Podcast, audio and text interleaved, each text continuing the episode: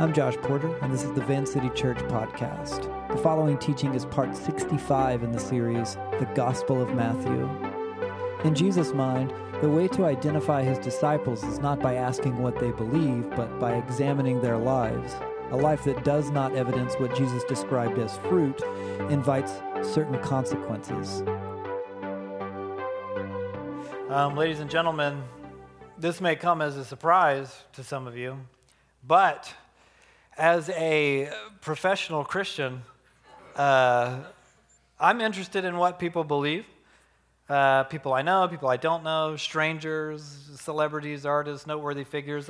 I'm interested in what people believe. Everyone believes something. Sometimes I get curious about what that might be. Again, being a disciple of Jesus, I'm encouraged, uh, heartened even, when I discover that said belief system of another person turns out to be the way of Jesus. I like hearing that. And you can judge that all you want. Oh, this man needs people to think like him. How sad. But thing is, everyone, and I do mean everyone, has some important aspects of their worldview that they genuinely believe other people should share. Everyone, regardless of what they believe. I make no bones about this. I believe people should follow Jesus. I believe he's the only guy with the truth. If I didn't, I would be in the wrong line of work. So, like I said, I'm heartened to find out that people follow Jesus. Problem is, how can you tell? Do you go off of what people say? That's one way to do it. Uh, recently, my wife Abby and I were in a relatively, relatively good-natured debate about a celebrity that she admires, me decidedly less so, and that's all fine.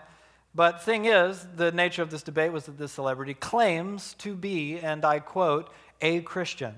And could be, I suppose, but the thing is, through the admittedly narrow lens that we have to view this public personality, there are many things that are blatantly contrary to the teachings of Jesus. Now, of course, Abby and I have no access to this person's real personality. We have the, the veneer, what, what their closest friends actually make of them and what they actually think and all that. We don't, we don't know. But we have some of it. Some people argue only God knows a person's heart. And that's true. Only God knows, you know, a person's heart in the most exhaustive, intimate sense, anyway. But the thing is, Jesus never taught that the way one could be recognized as a true disciple of his was by what only God knows about their hearts. He actually taught that it would be, to some extent, pretty obvious. And that people, not just God, would be able to recognize it. And he also taught that in the absence of those recognizable qualities, there would be consequences. It's an ominous setup, I know. So, with that, open your Bibles to a book called Jeremiah in the Old Testament. Woo for Jeremiah? really? And a, oh, yeah, dang. You guys like that thing? Jeremiah chapter 8. A, okay, you guys like the bummer books? Cool. Uh, Jeremiah chapter 8. Feel free to consult the table of contents. It's a, book, a big book, the Bible. Uh, if you wooed for it, then you obviously know exactly where it is. Now, if, uh, let me set the stage for what we're about to read. Jeremiah, if you didn't know, was an Israelite priest, and he's a prophet who was called by God to warn the people of Israel of the impending consequences of their ongoing sin. Israel had, at this point in the story, taken up all kinds of things that God's not too fond of. They were worshiping pagan gods, they were practicing rampant injustice and child sacrifice, they were not caring for the poor or the oppressed. And Jeremiah spoke for God in warning Israel of where their evil would eventually take them.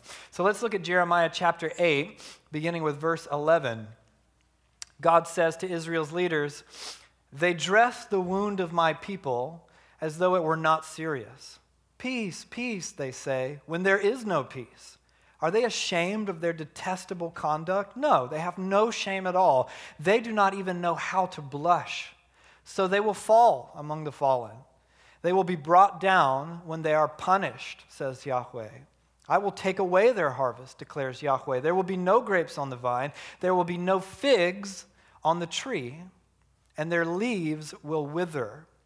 What I have given them will be taken from them. And this actually came to pass. Jeremiah lived to see the empire of Babylon besiege and destroy Jerusalem and take God's people into exile. But Jeremiah's words didn't end there. They continued to reverberate through the centuries where they would come to pass once again in a new way, which brings us to the Gospel of Matthew. So now turn to the right in your Bibles, all the way to the first book of the New Testament. We are at this point several years into an ongoing study of one ancient biography of Jesus of Nazareth. Now, this controversial figure that we call Jesus is getting into all kinds of trouble at this point in the story. He's just entered Jerusalem the city where he's told his disciples he will suffer and die, and he's deliberately started a fight with the religious leaders there. So let's find out what happens next. You guys okay? You ready to do some work? Great, thank you. Let's read Matthew chapter 21, beginning with verse 18. Early in the morning, as Jesus was on his way back to the city, he was hungry. I uh, pause. I love the subtleties like this one because they have massive theological implications. Now, if you remember last week, here's a flashback if you weren't here. Jesus rode into Jerusalem. He boldly announced his kingship. He was prepared finally for the first time in Matthew's gospel to be recognized publicly as Israel's Messiah. And more than that, kids start to sing praises to Jesus in the temple, and the religious leaders are furious about it. And Jesus said, Hey, listen, it makes sense. Psalm 8 says that kids will sing praises to Yahweh, so here they go. Jesus is equating himself with the Creator God. But now, in the very next story, Jesus is on a walk back to the city and he's hungry. He's a man. He's human, like you and me. He's knowable. He's relatable. He's hungry. Keep reading, verse 19. Seeing a fig tree by the road, he went up to it, but found nothing on it except leaves. And then he said to it, to the tree, May you never bear fruit again. And immediately the tree withered. So, so that's weird, right? Jesus just reverse ET'd a tree here's for reference. You remember? Remember this scene? It's a very powerful scene where Aaron's nodding kind of reluctantly, like, see? Just play this backwards in your mind. That's what Jesus did to the tree, and probably went back to reading his magazine just like that. now, the story is bizarre for a few reasons. The first being that this is the only punitive miracle recorded in the Gospels. It's a punishment, it's not a healing. And it seems particularly harsh because it wasn't fig season. Uh, Jesus lived there, he knew this full well, his disciples knew this. So it seems strange uh, punishing a plant at all, let alone when it's not time for that plant to have fruit. Um, but there's actually a profound dimension of Jesus' personality on display in this strange uh, scene, and that's that Jesus loves symbolism. Remember, Jesus is a Jewish rabbi He's grown up steeped in the Hebrew scriptures and in a very Hebrew understanding of God. Jeremiah 8, uh, the, the scripture that we began the evening with, was something that Jesus knew really well. That language that we read just moments ago, there will be no figs on the tree and their leaves will wither, that would be something that Jesus knew, that he grew up reading and learning. And there are pa- other passages like it. Look at this from Hosea. Really? For Hosea? Or, or I'll just read it to you guys. Maybe I didn't put it up there. If it comes up there, you'll, you'll follow along. When I found Israel, it was like finding grapes in the desert. When I saw your ancestors, it was like seeing the early fruit on the fig tree. Here's another from Micah 7. What misery is mine? I am like one who gathers summer fruit at the gleaning of the vineyard. There is no cluster of grapes to eat, none of the early figs that I crave. The faithful have been swept from the land, not one upright person remains. The fruit of the fig tree has consistently been a symbol of Israel's faithfulness or faithlessness, and it runs throughout the Hebrew scriptures because God loves symbolism. In the Old Testament, God commands symbolic performance art, He commands symbolic interior design for the tabernacle where He would dwell. When God appears to Israel, He does so using all kinds of symbolic imagery of chariots and animals and storm formations. And the symbolism of God isn't always pretty or palatable. Israel's history is marked by stoic and somber symbolic practices like animal sacrifice and ritual cleansing. Jesus himself will go on to command the symbolic practice of communion, something that we do every Sunday together, in which ordinary bread and wine symbolize the body, the flesh, and the blood of Jesus, so that we deliberately remember his violent execution. Now, remember in the story that preceded this one, Jesus enters Jerusalem in grand fashion. He announces himself as Messiah and King. But when he enters the temple, he's frustrated and he declares it corrupt. So, scholars argue that the cursing of the fig tree is a symbolic, punitive gesture performed before the disciples to demonstrate Jesus' frustration with the fruitlessness of Israel. So, Jesus approaches this fruitless plant that he knows will be fruitless, and he pronounces judgment on it for its fruitlessness. This, we think, is meant to demonstrate both the powerful authority of Jesus and the seriousness of judgment. But then, Hilariously, his disciples are more impressed with the fact that Jesus touched a tree and made it wither up than any kind of symbolism that he's injected into the deed. In verse 20, we read, When the disciples saw that, they were amazed. How did the tree wither so quickly? They asked. So the miracle is symbolic, it's not practical at all, but wouldn't you be impressed if you saw someone reverse ET, a, a, fig tree? I would. I would be fascinated. So Jesus responds to their awe and, and wonder by reminding them of an important lesson he'd been teaching repeatedly throughout his life. Verse 21 Jesus replied, Truly I tell you, if you have faith and do not doubt, not only can you do what was done to the fig tree, but you can also say to this mountain, Go throw yourself into the sea, and it will be done. If you believe, you will receive whatever you ask in prayer. So here, Jesus is speaking to the miracle working power of the Holy Spirit in and through him, and eventually his followers. He's speaking less to the symbolism of the specific act, because that, they've totally missed that. It's gone over their heads. And he's speaking more to the faith that powered the miracle itself. So it's less of a you too can curse plants kind of lesson, and more of a you too can also do incredible things kind of lesson. Now, you and I tend to assume, perhaps understandably, that Jesus does things that we can't do in terms of miracles. But Jesus not only teaches the opposite, he's consistently frustrated by the way that this misunderstanding keeps his followers from the true power of God. The condition for this miracle working power, as usual, is not that you have to be Jesus, it is that you have faith. And in particular, faith without doubt, which can be confusing because all disciples of Jesus experience doubt from time to time. I would argue that doubt can be a healthy thing. But in context, Jesus' idea of faith without doubt is not that you have no questions and no like shortcomings in your faith and belief and all that kind of stuff. The idea is that you have a willingness to operate with the baseline belief that God is real and that he wants to do amazing things in and through you. Uh, scholar Frederick Dale Bruner puts it this way. He says, Doubt in Jesus' teaching is the decision to live as if God does not exist. And for disciples of Jesus, this decision is disloyal. So, Jesus' teaching here is a uh, hyperbolic principle. It's not a metaphysical promise, meaning we all know that even with great faith, there are other wills at work in the world. Some prayers are not answered regardless of your faith. So, Jesus is not promise, promising an ironclad formula to have any and every prayer answered. He's reminding his disciples that faith is an active channel through which the Spirit of God can do truly incredible things.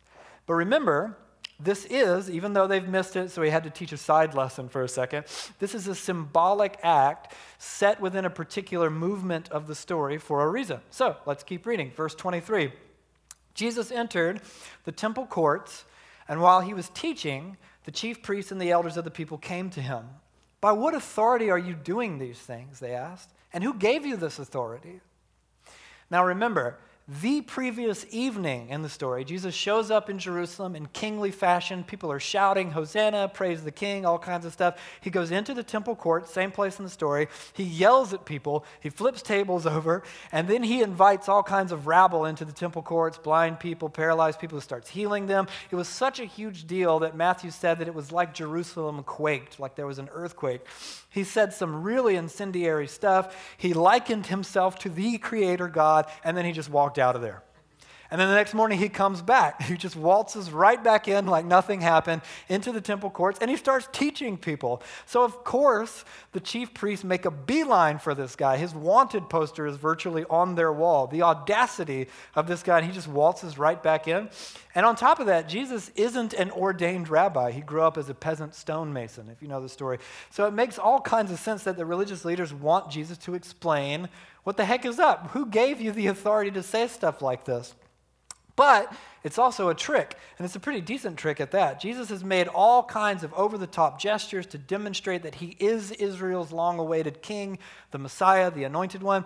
He has not denied it when other people have said that that was the case, but Jesus himself hasn't said so in an explicit public fashion yet. So the chief priests just ask him point blank if he says he is the coming king in public, they can bring a charge against him to the Roman governors and have him executed for sedition. It's actually pretty easy. If he says he isn't the coming king, all these people who have been healed, who laid down their cloaks as he entered the city on a donkey, their hopes will be dashed and his following will be scattered. Pretty, pretty clever, chief priest. So, what will Jesus say in his defense? Verse 24 Jesus replied, I will also ask you one question. If you answer me, I will tell you by what authority I am doing these things. And here's this question, verse 25. John's baptism, meaning John the baptizer, where did it come from? Was it from heaven or of human origin? Jesus is very smart. This is not a stall tactic. The major revival movement in Israel prior to Jesus was John the Baptist. Any religious leader worth their salt would know about John the Baptist. They would have a strong conviction on the matter one way or the other, whether God was actually at work through John or whether or not it was a sham. So keep reading in verse 25. They, the chief priests, they get together, they discuss it amongst themselves, and they said, If we say from heaven, he'll ask, then why didn't you believe him? But if we say of human origin, we're afraid of the people, for they all hold that John was a prophet. So they get back together and they answer Jesus, We don't know. Then he said, Neither will I tell you by what authority I am doing these things. So it's hilarious. The chief priests lay a trap for Jesus, and it's actually a pretty good one, in which either answer he gives would implicate him, and he responds immediately with a question that, however answered, will discredit the very one seeking to discredit him. He is fantastically intelligent. Jesus is prepared to be recognized by the people. We've already seen that. He's not afraid of what will happen. Clearly, he flips over tables and yells at people in the temple. He rides in as a king. He causes all kinds of trouble. He's not avoiding what's coming, he's not trying to put it off. But he also refuses to play into their trap. He knows that they're cowards, he knows that there's posers, and he won't accommodate them. So, John the Baptist was largely held to be a prophet of God by the people something that the chief priests don't appreciate because it undermines their own authority. John didn't belong to any of the parties of the religious leaders. He had critical things to say about them. He was just some nut out in the desert eating grasshoppers and stuff. But if they're honest about what they think, he's just some nut, he wasn't a part of our club, the crowds will turn on them. The crowds that they want to turn on Jesus will now no longer be on their side, so the whole thing's undone. Now, if they pander to the crowds and say, oh, yeah, John was from God for sure, they've basically just given Jesus the authority that they've called into question, as John very publicly acknowledged that Jesus was the Messiah. So when Jesus says, Neither will I tell you, he is reasserting his authority over theirs. I don't have to tell you anything. It's great. That, my friends, is what you call checkmate. But pause for a second because it's not called checkmate at all. I have a note, I didn't even erase it. Like uh, the elders of this church and our deacons read these teachings and they make notes on them to make sure that I'm not a heretic. And um, there's a note on this from our elder, Scott Barger. Is he up here this evening? Or is it Scott right here? He's like, actually, it's not checkmate. It's a, what is it? It's a forcing move. And then there was this long note about chess. I'll be honest, I didn't read the whole thing. I was like, this man just left me. There's no theology in this whatsoever. So, so that, my friends, is what you call a forcing move, apparently, in chess. But no one knows what that means. Now you do. So, Jesus isn't done. Now, Jesus is going to begin a trilogy of stories that scholars sometimes call the people of God parables. How else do you continue a teaching like this but suddenly start telling fictional anecdotes? Because each story is meant to highlight the dichotomy between who are and who are not the people of God, which sounds pretty intense. So, some scholars also call them the judgment parables. Here comes the deep water. Here we go. Look down at verse 28. What do you think? Jesus says. There was a man who had two sons. He went to the first and said, Son, go and work today in the vineyard. I will not, he answered. But later he changed his mind and he went. Then the father went to the other son and said the same thing. He answered, I will, sir, but he did not go. which of the two did what his father's wanted, father wanted? The first, the chief priests answer. Jesus said to them, Truly I tell you, the tax collectors and the prostitutes are entering the kingdom of God ahead of you. For John came to show you the way of righteousness, and you did not believe him. But the tax collectors and the prostitutes did. And even after you saw this, you did not repent and believe him. Now, it's a metaphor, obviously. It's a pretty thinly veiled one, but there are two dimensions to the metaphor. The first is kind of firmly situated in the ancient context. In Jesus' parable, the first son represents sinful Israel, you know, the tax collectors and prostitutes. Upon the message of John the Baptist, they're initially reluctant, but then they end up believing the truth and they accept the kingdom of God. The other son, the other crowd, are the chief priests and the religious leaders. They claim to believe the truth, they say yes right away, but in practice, they never actually enter the kingdom. They said the right things, but weren't prepared to live for the kingdom because they won't see the kingdom for what it is. Now, in this sense, the parable is caustic and accusatory, intense stuff for the chief priests. But remember, Jesus is also surrounded by people, and his disciples are there. A crowd would have been watching, and he's so brilliant. So the teaching is for anyone hearing it as well. In the mind of Jesus, obedience is the true measure of discipleship, not right thinking. Intellectual belief to Jesus is empty when it does not propel lifestyle. So, certainly, the chief priests have a more educated, robust theology than crooks and hookers. But that isn't stopping the crooks and hookers from entering the kingdom of God before them. And that would have really stung because tax collectors and prostitutes represented the absolute dregs of society in the mind of just about everyone in the first century, but especially the religious leaders.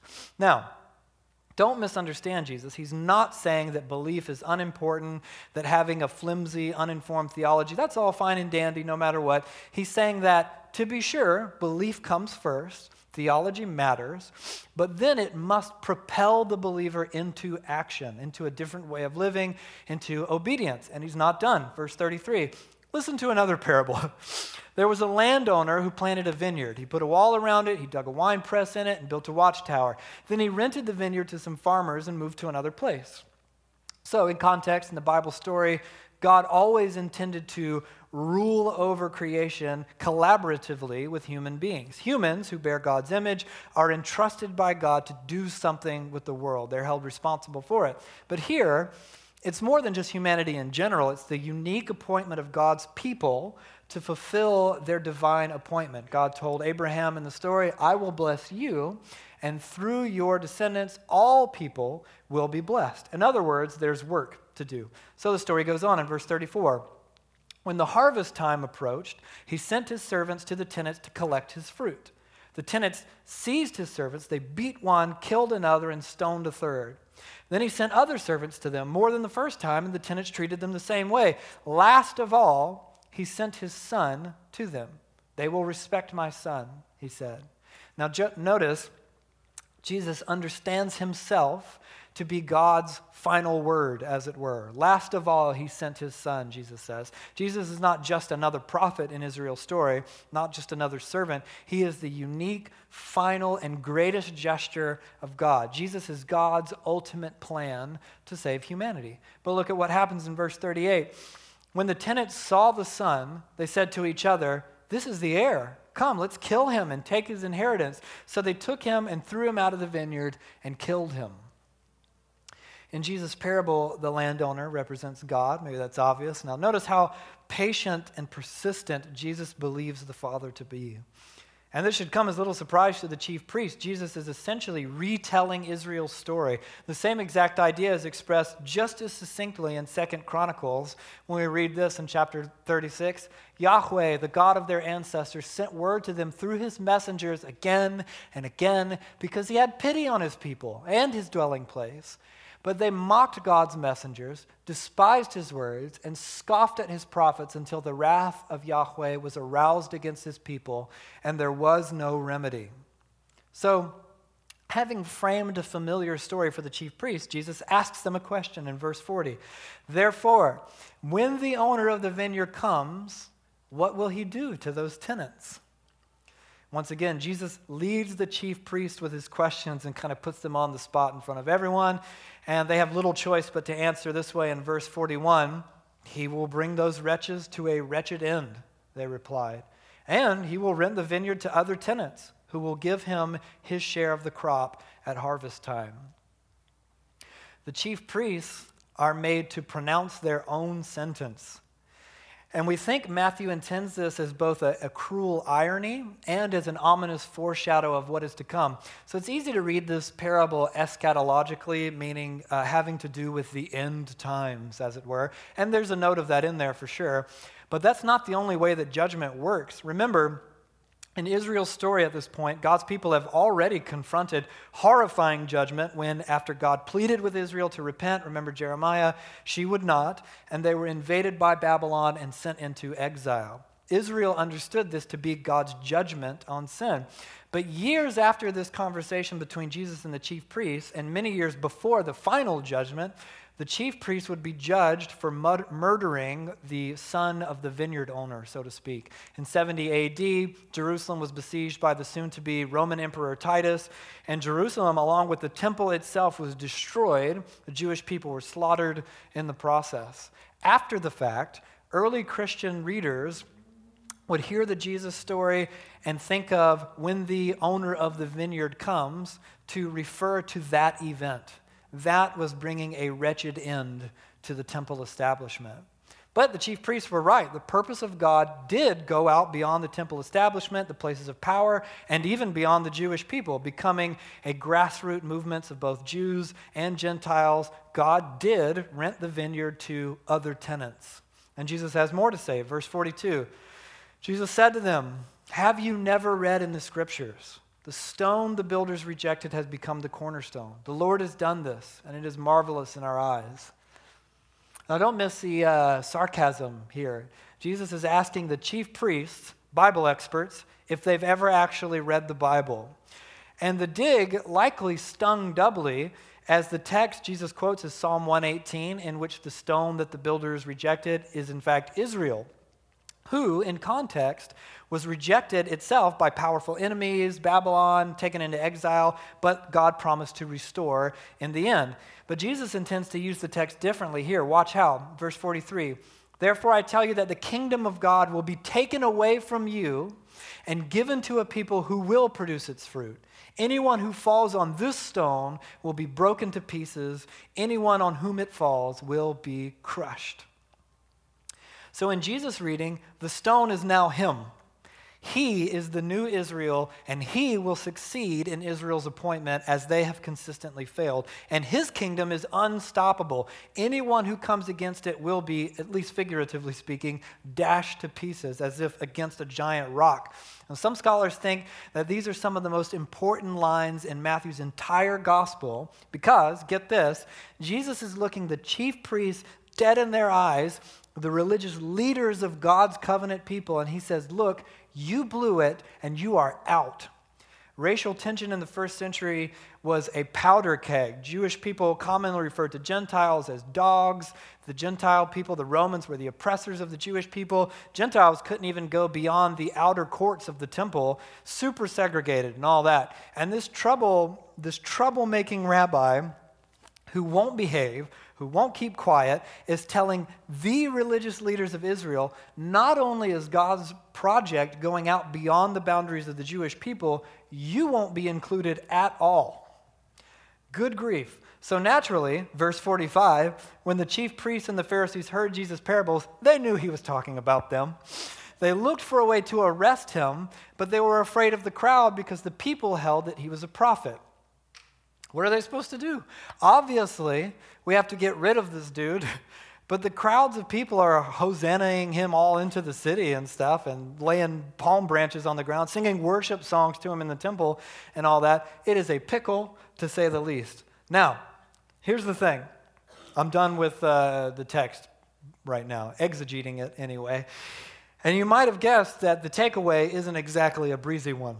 Matthew certainly intends to document historical events and conversations in these stories. He certainly means to say something specific about Jesus' relationship with the religious leaders, his condemnation of the temple establishment, the eventual outspreading of the kingdom of God beyond the Jewish people to the Gentiles as well. Um, Jesus has something to say about the religious leaders, uh, religious leaders of Israel being fruitless, barren trees, withering. But remember this these stories were recorded for the Jesus movement. They were intended to be read and reread and passed on, intended, intended even, in a certain sense, for you and I.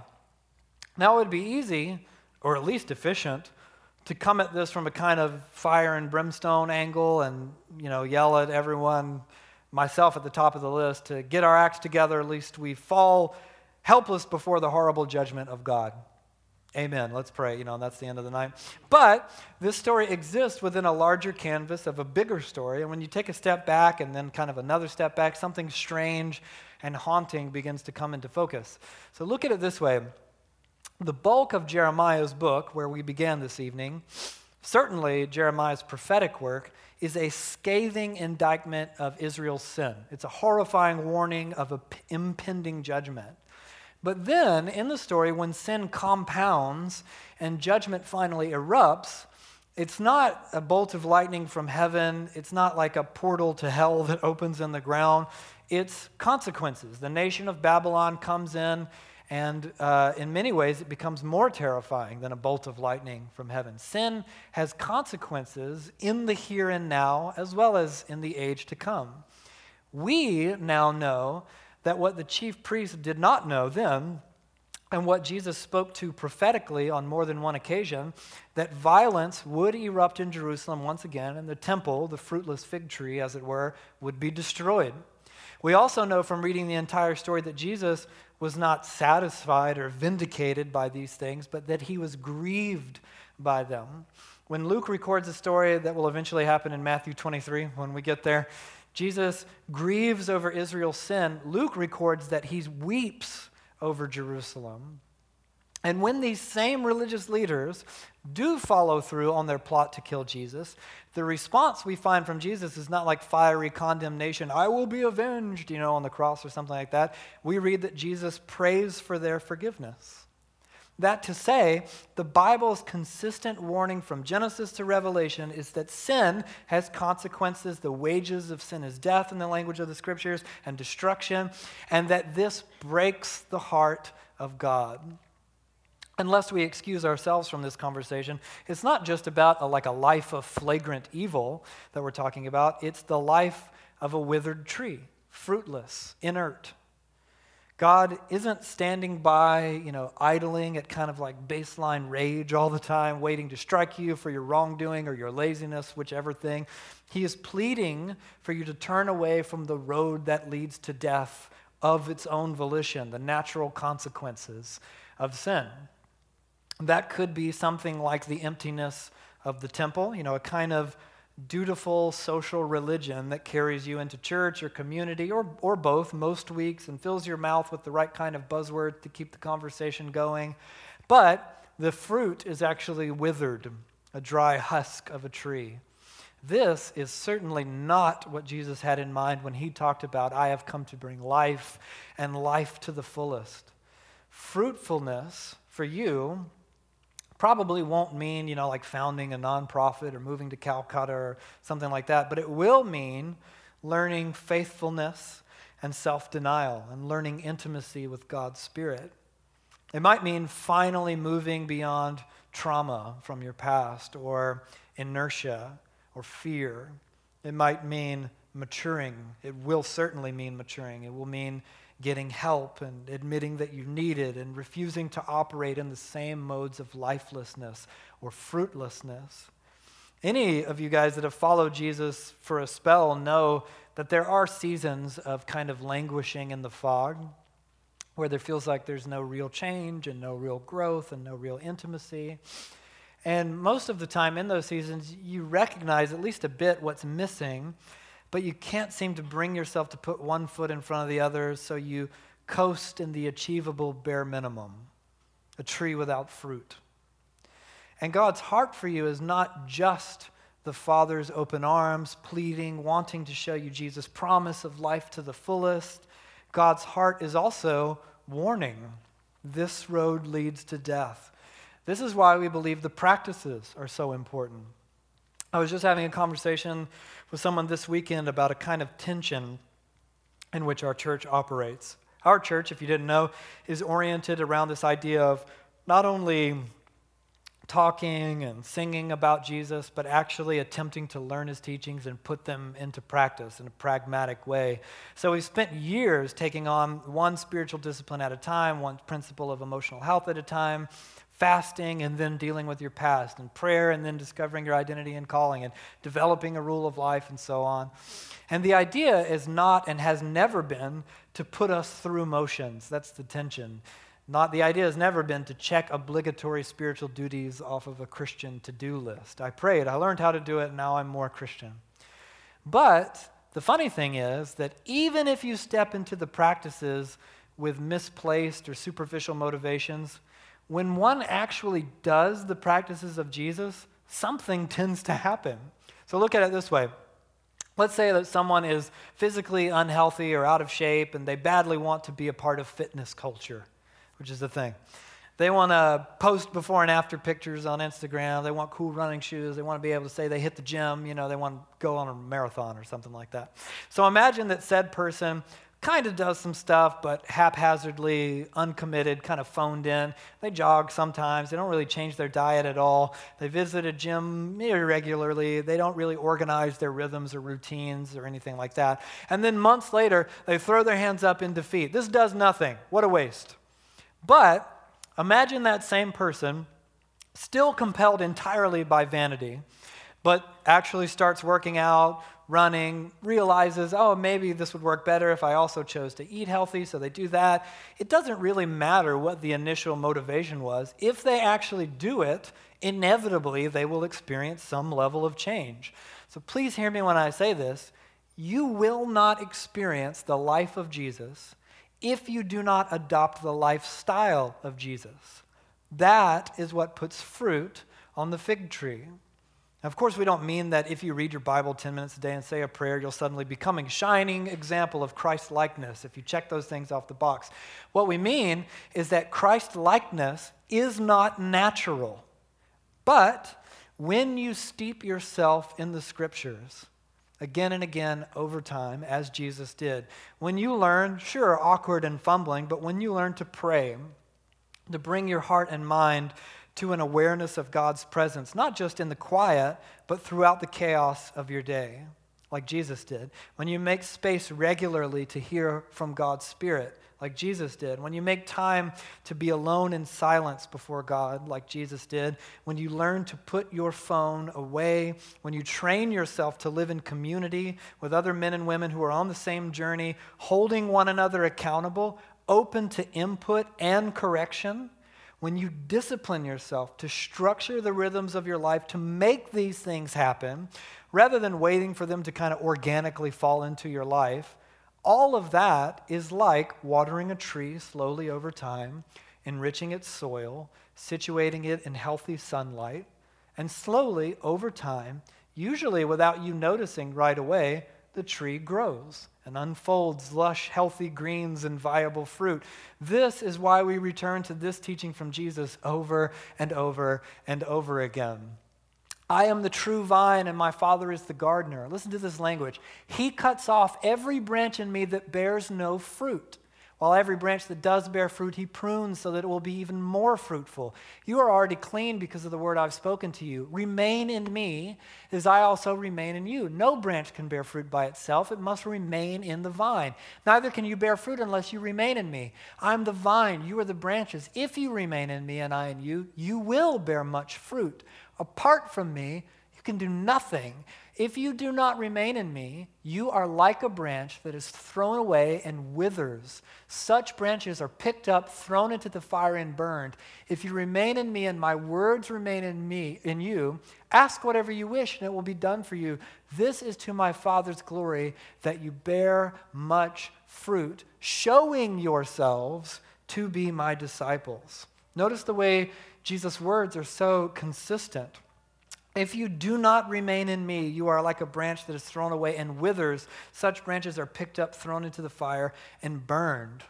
In his magnum opus, his manifesto on life in the kingdom of God, Jesus said something very similar. He said, Watch out for false prophets. They come to you in sheep's clothing, but inwardly they are ferocious wolves.